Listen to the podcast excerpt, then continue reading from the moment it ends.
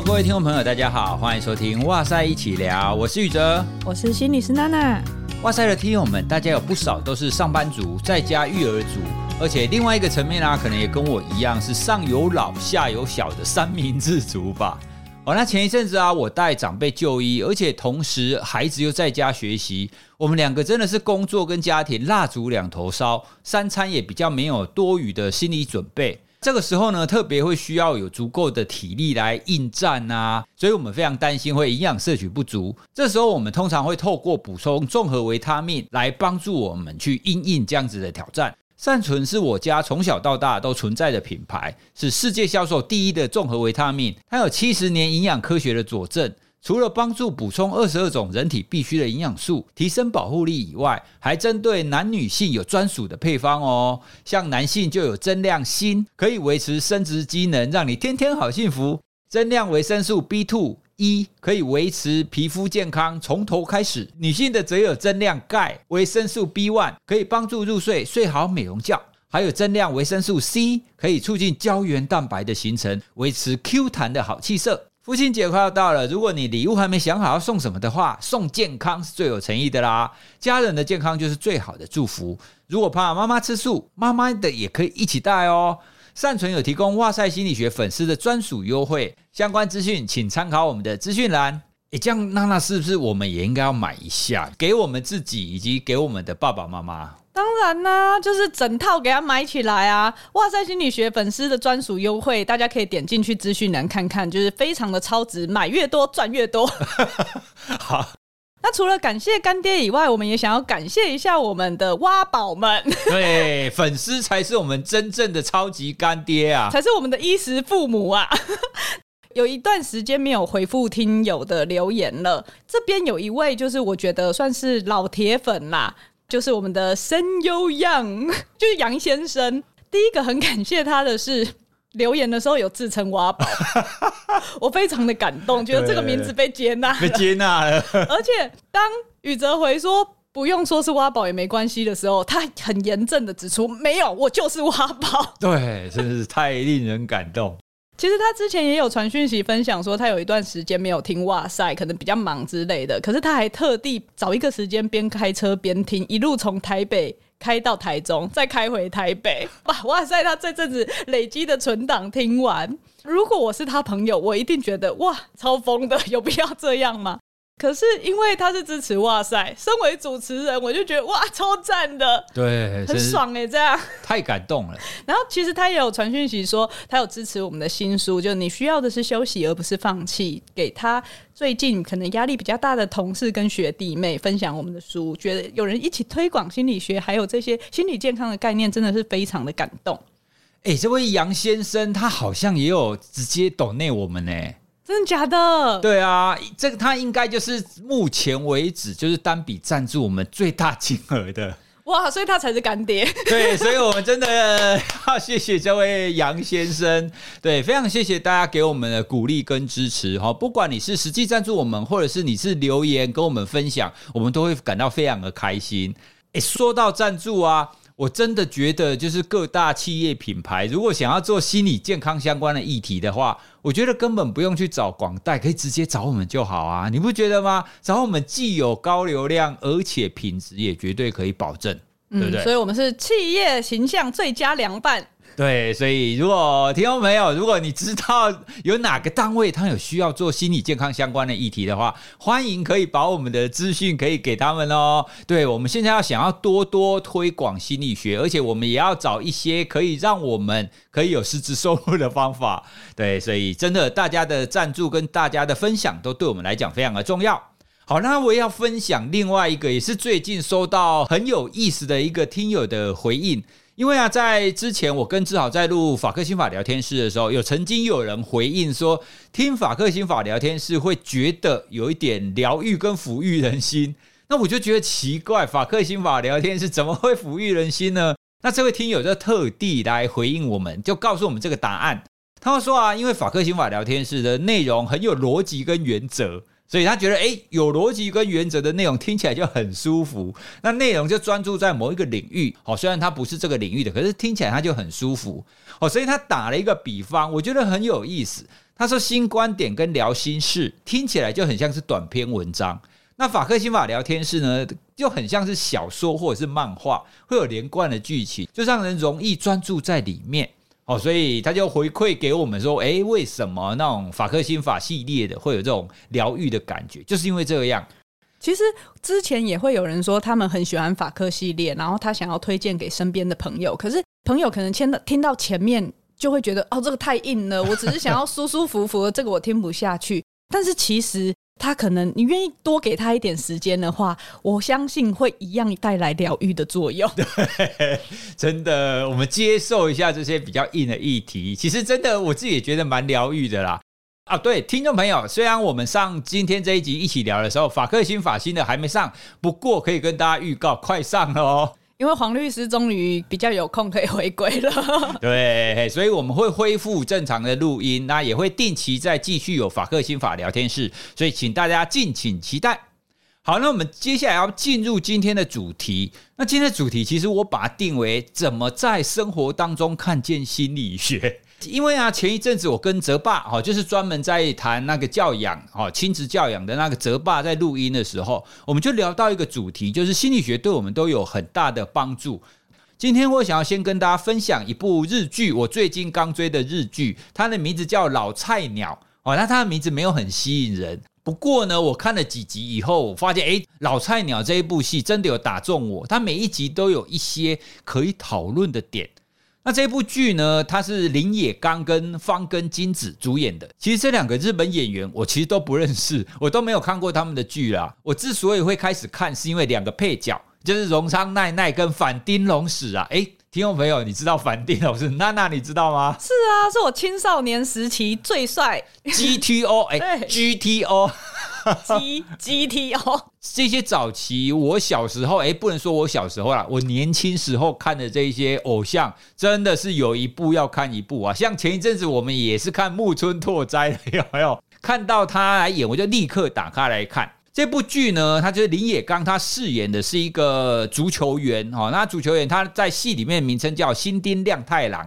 他本身呢，在从小就一直在踢足球。那他最辉煌的时刻就是代表日本，然后去踢国家队，然后在很精彩的一个球赛里面踢入了反败为胜的那一球。哦，对，所以他那一个场景就是列入他人生当中的精华的巅峰时刻。可是呢，他这样一直踢踢踢，人总是会老嘛，而且运动员他是非常需要体能的啊，所以等到他年纪大了以后呢，他的体能越来越不行。可是呢，他还一直记得他的荣光，他觉得他自己还可以踢。那剧情转折就发生在他所待的那个球队，就突然就是老板要解散球队，所以他本来踢得好好的哦，他本来觉得他自己还可以成为一个很棒的足球员，可是突然被迫离职哦，因为他们直接就把球队解散了。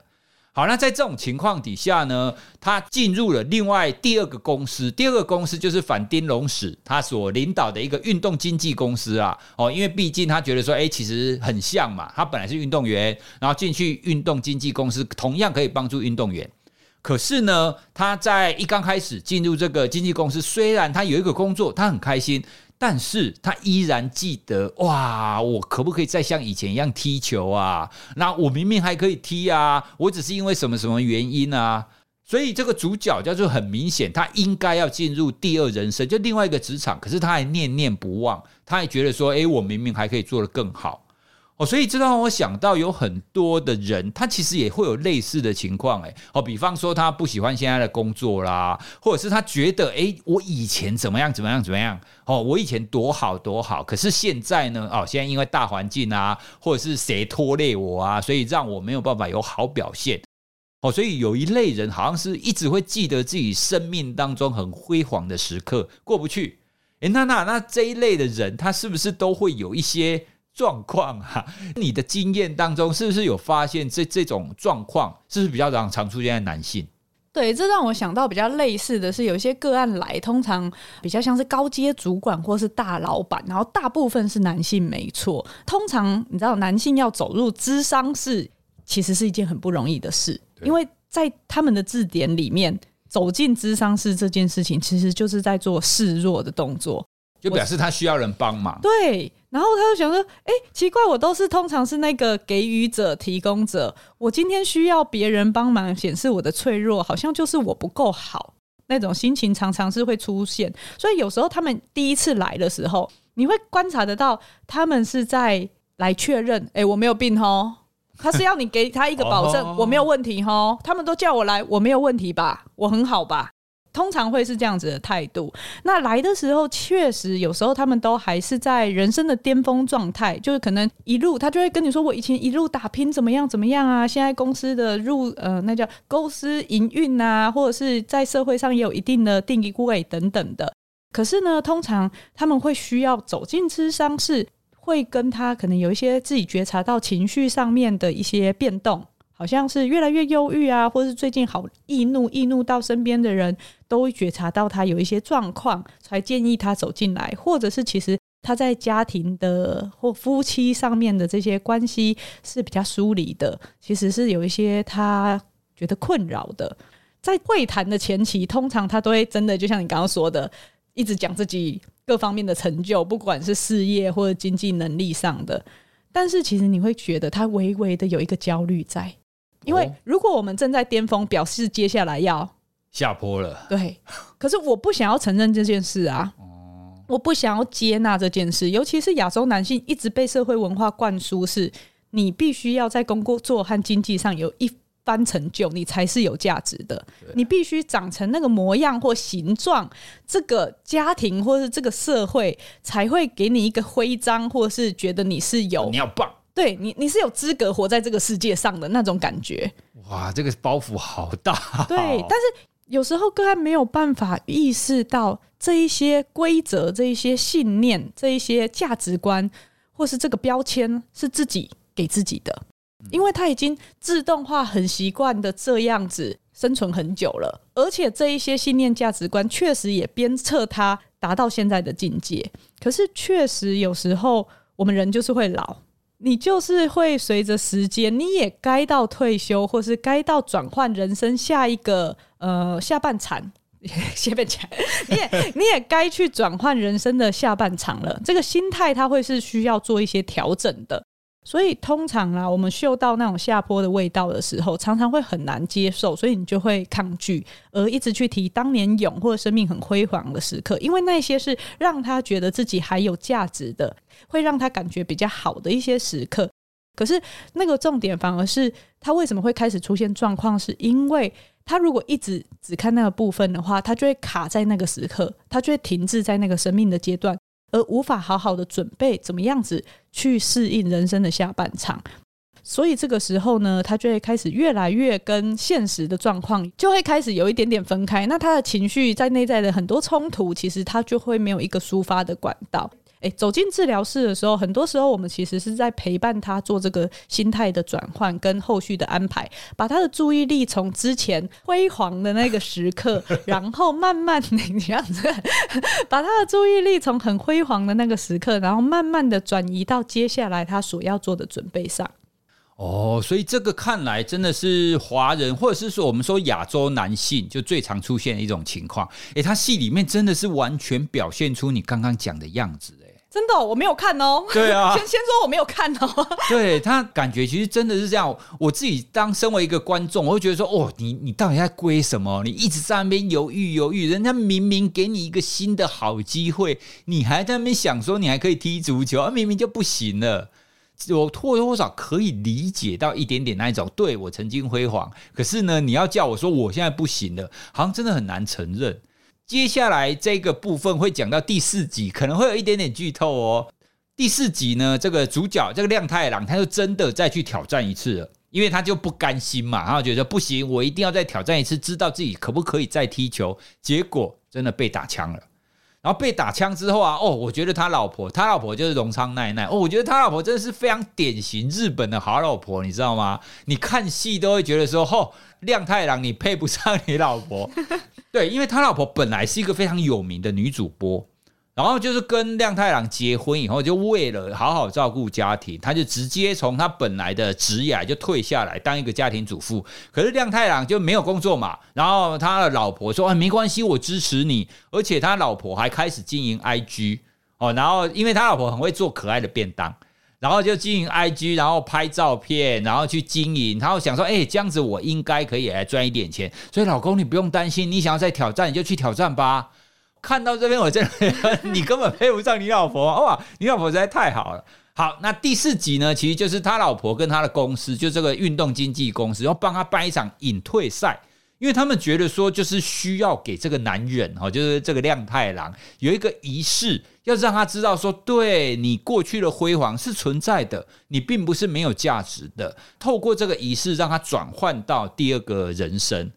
你们一般像刚刚你讲的那种大老板，或者是这种情境，就是让人可以进入第二人生这种治疗，你是不是也要帮个案办个隐退赛之类的？当然，就戏剧上面，他想要呈现那个张力啦，或者是说他想要让嗯、呃、观众可以很快的、快速的了解到他心理历程的转变，他可能会安排一个很重大的事件来去呈现。如果是在一般临床上、生活上，可能不一定有机会。对，而且我们可能跟这个人，如果是做个别治疗，不是一个团体或家庭的状态下面，不一定有机会可以对他的生活中有那么大的摄入。不过，我觉得很重要的，其实，在刚刚有提到的是心态的转变这个部分，你可以透过仪式化的行为来为自己做一个总结摘要，或是为自己做一个。我们说整理，这个其实是本来在心理的智商过程，我们一再的去做生命的这个叙述跟整理，是一个我们本来就在做的事情。那另外一个部分就是，你可以发现，你要怎么练习接纳，好像没有那么辉煌耀眼的那个状态，也是自己的一部分，并不是只有耀眼的自己才有价值，并不是只有这样，身边的人才会爱你，能够。给出这个信任，这个信任是什么？信任身边的人愿意这样子对你，尽管你今天可能没有那么耀眼，可能只是呃温温的阳光，或者是你也信任自己，其实是值得被爱的。这样子的过程中，反而会是我们说在核心的部分，心态的转变，大概是这样子的历程。当然，如果有一些仪式化的行为的话，或许会更容易促使，或者是呃，可以看到那个比较戏剧化的转变。但是，其实我们在陪伴的历程，主要在做的大概是这件事。哦，其实类似的历程，只是一般我们没有办法像他那么戏剧化，就一场球赛完以后，哎，整个大转变。哦，它是一个慢慢的历程。你刚刚提到有一句，我觉得非常有意思，他谈的就是，并不是只有耀眼的自己，你才有价值，家人才会爱你。其实这一句话也完全显现在他这部戏里面，你知道吗？因为在前几集啊，亮太郎因为没有办法踢球嘛，所以他就会觉得说：哇，我没有办法踢球，我没有办法赚钱，所以我在家好像没有价值。那他有两个女儿，然后他那两个女儿呢，他也觉得说：我没有在踢球了，是不是让我女儿失望了？我女儿是不是因此都不理我了？哦，所以他就是你刚刚讲的那个样子啊，好像是他必须要身为一个足球员，他的人生，那他的家庭，他的家人才会接纳他。他就是经过那一场隐退赛，然后他会发现，哎，其实不是，不管他怎么样，他的太太跟他的小孩其实都支持他的。哦，所以这个部分呢，也确实是我们刚刚谈到的一个，就是男性很常会出现到的一个状况啊。那接下来下一段，其实下一段就是我在看这一部剧啊，我就决定我一定要录一集来聊的。好，那下一段的剧情，它其实出现在第二集。好，那我们刚刚有提到亮太郎有两个女儿嘛，他都非常喜欢，他都非常疼爱他的女儿。可是他发现，就是当他转职，就是他没有办法踢球，然后去运动经纪公司之后，女儿都不太理他。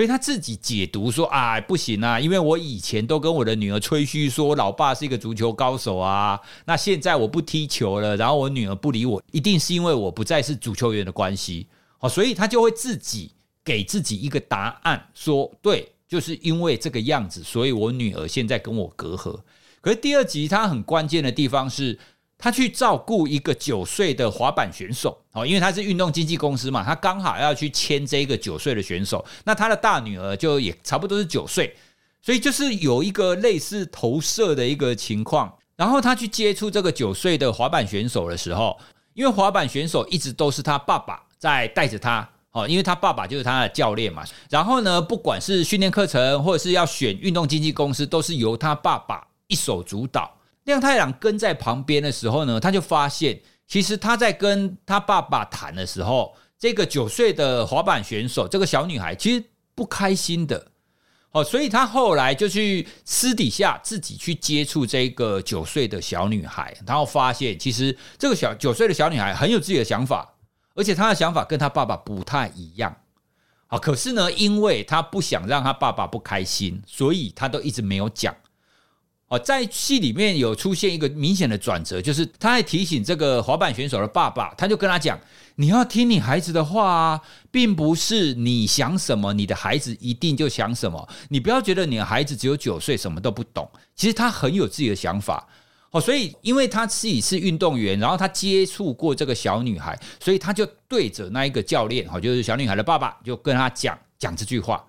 可是我发现呢、啊，他在讲这句话，剧情的铺陈很明显的也是带回他自己跟他女儿身上，因为他自己也不太听他女儿讲话的，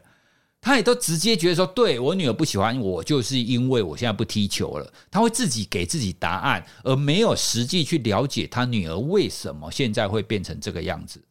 所以我看到这个剧情的时候，我就发现，哎，对，我们真的在生活当中会有很多的层面，会透过孩子，或是会透过别人这一些情境，然后会回想到，对我们生活当中，在我自己身上，我有做到一样的这样子的行为吗？哦，就像刚刚讲的啊，他在跟这个滑板选手的爸爸说，哎，你要多听你孩子讲话的时候，他就发现他自己其实没有这样子，哎。看到这段，我就觉得说，我们真的可以从生活当中，如果你有一个反思的话，你就会发现，其实孩子或是我们的环境都会回应我们一些我们自己做的不足的地方。对，你刚刚讲这个，我也想到自己的经验，就是我自己透过孩子发现我自己不足的那个经验。就有一次我们在。吃晚餐的时候，然后在聊天，好像又提到说，哎，女儿他们不太知道处罚是什么意思，因为平常就是我们基本上是没有任何的打的这个形式的，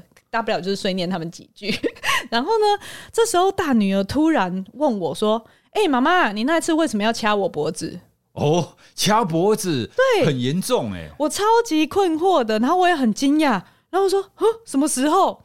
然后听他模模糊糊的描述，我才想起来说，哦，就是有一次我一个人带他们两个一打二去科公馆玩，然后呢，中午我们就会到附近的麦当劳吃饭。可是那个麦当劳，如果大家高雄的朋友有去过的话，你就会知道那个麦当劳其实蛮小的。可是附近其实没有什么吃的，所以呢，我们去那边，他通常人很多。那他的点餐区在一楼，然后呢，他用餐区在 B one。当时妹妹还小，所以还有用推车，所以我很怕没有位置，我就扛着推车，然后带着两个小孩，就这样很辛苦的下去 B one 把他们安置好，好不容易找到一个位置，我就说：“哎、欸，你们等一下，我上楼点餐。”可是真的人太多了，所以我排队的时候就很焦虑，因为我知道我其实离开太久了，就是我前面可能有六七个人，嗯、那你等到我的时候已经过了 maybe 十几分钟了，已经点完，然后再。旁边等待取餐的时候，其实我自己也是很焦虑，然后有点烦躁的。我到底要不要下去，还是等一下呢？就是你知道，心中也有很多的那种犹豫跟挣扎。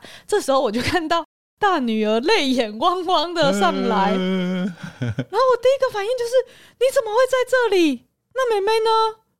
然后我就赶快拉着她下去，然后就看到妹妹小小的一岁多在推车上大哭，你知道？然后旁边就人来人往，大家。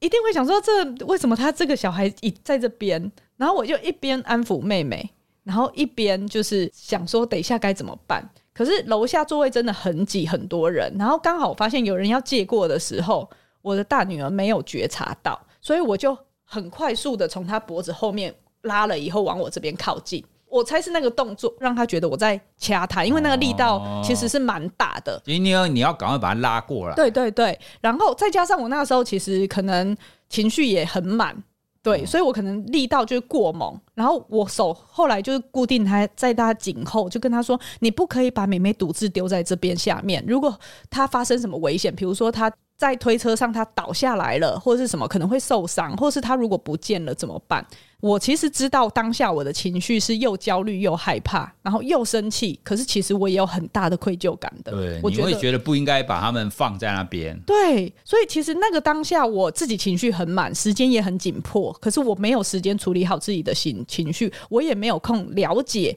女儿的某一些原因等等。反正我就是把他们安顿好以后，我就上去拿餐点了，请他们等我一下。然后我有保证说，我很快就会回来。所以等到我拿完餐点回来，其实我们就是哦吃爱吃的食物。我记得当下我应该是有大概问他说，为什么他刚刚要上去，他是有说明说哦，因为妹妹在哭，他不知道怎么处理，所以他才上来决定要上来求救。因因为你看他自己哭成这样子，是他可能真的也不知道怎么办，很慌这样。我记得当下我是有同理他的情绪，然后大概又跟他小以大意说为什么这么做不适当，以后然后我就结束这一回合。但是其实我没有觉察到，原来当下我自己的行为跟我没有说明什么原因的话，好像这件事情他就有一个困惑，他就停在那边说：“到底你为什么要掐我？”对，到底你为什么要这样对待我？就好像留在他的心中了。所以其实是事隔很久很久哦，应该有半年或几个月，对他才提出来。当然，他提出来说：“那上次你为什么要掐我的时候？”我第一个念头是想反驳的。因为这是一个很常见的防卫机转，对啊，说我哪有？对，所以我当下一觉察到我这个想法跑出来的时候，我马上另外一个，你知道，心理师就是头脑里想很多的，我就觉察到说，哎，难道我要像我的个案来到治疗室的时候，常常他们会分享说，他们跟父母在讲一些话。然后长大以后想跟父母和解，或是陈述说：“哎，以前你怎么样怎么样的时候，其实我觉得很难过，或是呃，我觉得需要一个道歉，或是一个理解、一个说明的时候，父母通常也都是说我哪有，或是就是否认说有吗？哦，甚至是有时候会攻击说，还不是因为你怎么样怎么样？对对，又批评又责怪，所以个案其实常常讲到这些历程的时候，你可以感觉到他们是很受伤的。”他们其实是很想要跟父母产重新建立一个连接的，可是这样子的经验，因为他那个死结打在那边，然后他就没有办法好好的继续让这个关系能够延续下去。所以那个时候我就想说，哎，我希望我的女儿长大以后是带着创伤，或者是说不好的记忆，也去治疗室跟他的心理师说，我跟我妈说她以前掐我的脖子，结果我妈都不承认，哇，然后让我觉得很困惑，好像。好像好像都是我不好，好像我就是一个必须得照顾好妹妹，然后我负不起这个责任，我在这个家里是感觉很没有价值的人吗之类的？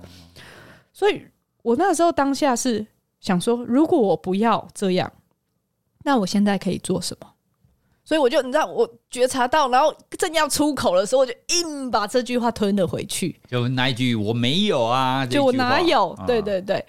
然后我就跟他说。哎，对耶，因为我刚好听他讲是哪一个事情的时候，我大概慢慢记忆也有回来，我就跟他说，对耶，好像有这件事，然后就跟他说很抱歉，我觉得让他觉得我正我是在掐他。这个动作，然后也跟他说：“哎，当天其实是妈妈真的太紧张了，我不应该让一个六岁的小孩去顾一个一岁半的小孩。然后在那个陌生的情境下，我离开他们这么久，想必他们也是很害怕，就是之类的。稍微跟他去讨论那个历程，跟说明我做这个动作是因为我的原因，而不是因为他不好的原因。对，那在这个过程中，其实我对他有一些期待。”我希望他可以做到某一些事，但是我没有评估到他的年龄层是不是有办法胜任这件事，所以其实是我要处理这个部分的问题。这样，当然事后他还小，我也不知道这个东西在他身他的心里有没有解开了，但是我相信应该会比那个回答说哪有还要好一些。对，嗯，我觉得我很感谢的是女儿愿意说出她心里的疑惑。我才有机会透过孩子去看到自己的不足。如果你想哦，如果我今天他讲了，我只跟他说哪有，以后类似的事情他不会再愿意提出来。对，他会觉得我只是被忽视，我只是被不被理解，我只是被否认掉我的这些感觉。欸，我可以示范一次，就是很多家长遇到这种情况，他会讲什么？他可能通常说：“我哪有？还不是因为你那天站太外面，你挡住别人，我把你拉回来啊！是你的关系，我哪有掐你？而且你那一天就是没有照顾好妹妹，在那边在那边一直哭，对不对？对，对、欸。所以很多的家长他会这么讲。那大家可以想看看，如果孩子他又陈述了这件事情，就像娜娜刚刚讲的，他想要跟你重新建立关系。”那你又这样子讲，他其实又会再一次的受伤，因为你又把所有的事情的箭头就就插在他身上，就是你，就是你，就是你。对，所以就会出现刚刚最后娜娜说的啊，对啊，那我以后不要讲啊，我每次想要跟你澄清什么，那最后一定都是我的错。所以我觉得，其实我自己也很感谢心理学的训练呐，因为我们刚刚说，从心理学其实是在生活中，然后让我们可以好像呃活得更贴近自己，活得更好。就是因为我知道心理学的训练，让我觉察到自己的情绪，所以我发现说，当他讲出来这些话的时候，我是很焦虑的，我是很想否认的，我我是很不想接纳那个好像做得不够好的自己。所以我很想要把这个东西又攻击回去，可是当我意识到这个东西对我们的关系没有帮助，而且我也愿意接纳，对啊，其实那个时候的我是有愧疚感在的，我是很焦虑的，我做得不够好，就有助于我们有意识的选择要如何对话，而不是自动化的被情绪拖着跑。我们一直在讲的觉察，其实目的不是说只是觉察而已。觉察是为了让你能够有意识的做选择，你会因为觉察到自己有选择的空间，你才会感到自由跟幸福。这样听起来，其实所谓的觉察，你势必是看到了，或者是感受到了你有做的不足的地方。前面我们刚刚做的那个错误的示范，它比较像防卫。哦，它就反正通通不是我的错。那如果你没有发现你不足的地方，你没有发现你可以更好的地方的话，那你就不会有任何的成长，或者是任何的做更好的一个选择嘛。诶，说到这个啊，我又想起听友的回馈。就听友的回馈说，哎、欸，他有的时候真的很心累的时候啊，他就不太想听聊心事，哎，你知道吗？哎、欸，干嘛这样？没有，因为他说聊心事就会让他一直觉察哦，哦，然后不断的在处于觉察的状态。哦，我已经很累了，等到我比较心力一点再来觉察。其实他这么说，表示他也是一个很用心的听友啦。其实我觉得他这样子很棒，是因为我们本来就需要去评估自己的电量。够不够？嗯、我今天如果电量够的时候，我怎么样愿意选择一个我自己舒服的方式照顾自己？我今天如果电量不够，那我就好好休息呀、啊。这样也回馈让我知道说，以后我们聊心事再多讲一点干话，大家轻松听就好哦。对啊，不要讲的太满。对，我告诉你，心理师讲话有时候不小心就会很认真，就会进入一个模式，进入认真模式。对，哎，那讲到跟孩子身上学啊，其实我还有另外一个经验，就是我们在生活当中，我们常常会因为角色改变了，换个对立的立场的时候。你就会意会到，你以前人生也曾经这样子去虐待过别人。比方说，我一刚开始我在当我在大学教书的时候，我在改学生报告的时候，我就一直说：“哦，学生报告我们写这么烂，那他们怎么怎么连标点符号都不会用，那引用怎么写都不会等等。”我就一就一直脑海当中一直想到很多这种负面的，就给学生贴那个负面标签。可是我突然我就都会想到说：“诶。我以前当学生的时候，我也是这样虐待我的指导教授。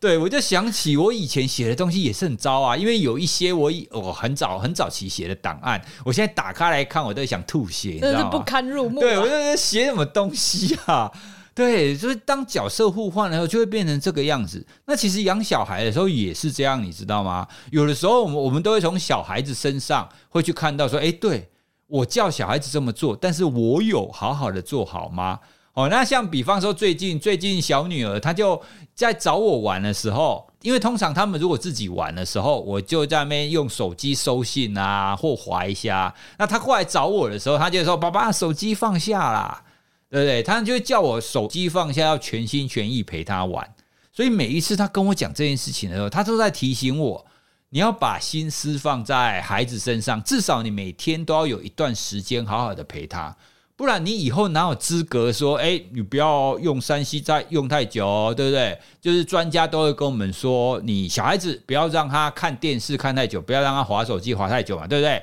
所以我们很多的家长都会这样要求孩子。可是呢，反观我们自己，我们有做好吗？当我们去要求孩子的时候，你有没有用一个跟你想出来同样形象的一个姿态去给孩子看？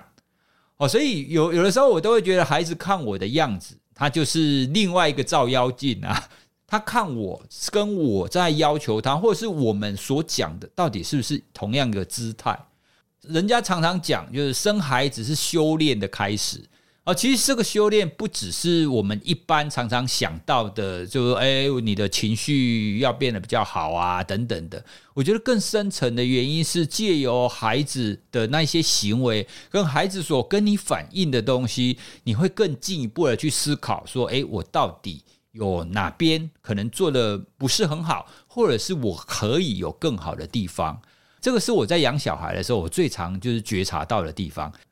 好，所以今天呢，就是想要透过这个剧，然后也跟大家分享一下我们平常在生活当中的一些事件，来跟大家聊聊为什么我们总是会说在生活当中有很多心理学的层面，以及可以让我们有觉察，让我们可以发现可以更好的地方。因为生活当中你就会有很多跟其他人的互动嘛，啊，你在互动当中，你总是会有一些状况。哦，所谓的状况当然就是要么就让你开心啊，有正向的事件或者是负向的事件。那我觉得不管是正向的事件或负向的事件，如果你愿意再去稍微想一下、觉察一下，哎，你就会发现，哎，原来什么事情对你来说是重要的，或者是你有发现什么事情可以让你更好。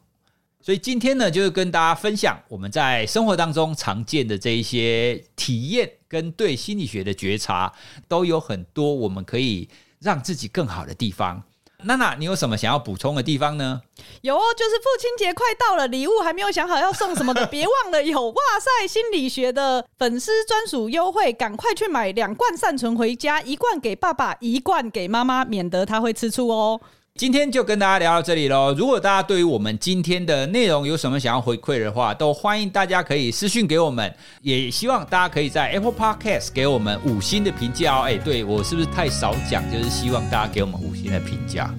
所以最近很久没有看到新的。对，所以大家如果有空，哎，请给我们就五星的评价。好，那我们今天就跟大家聊到这里，谢谢，拜拜。拜拜。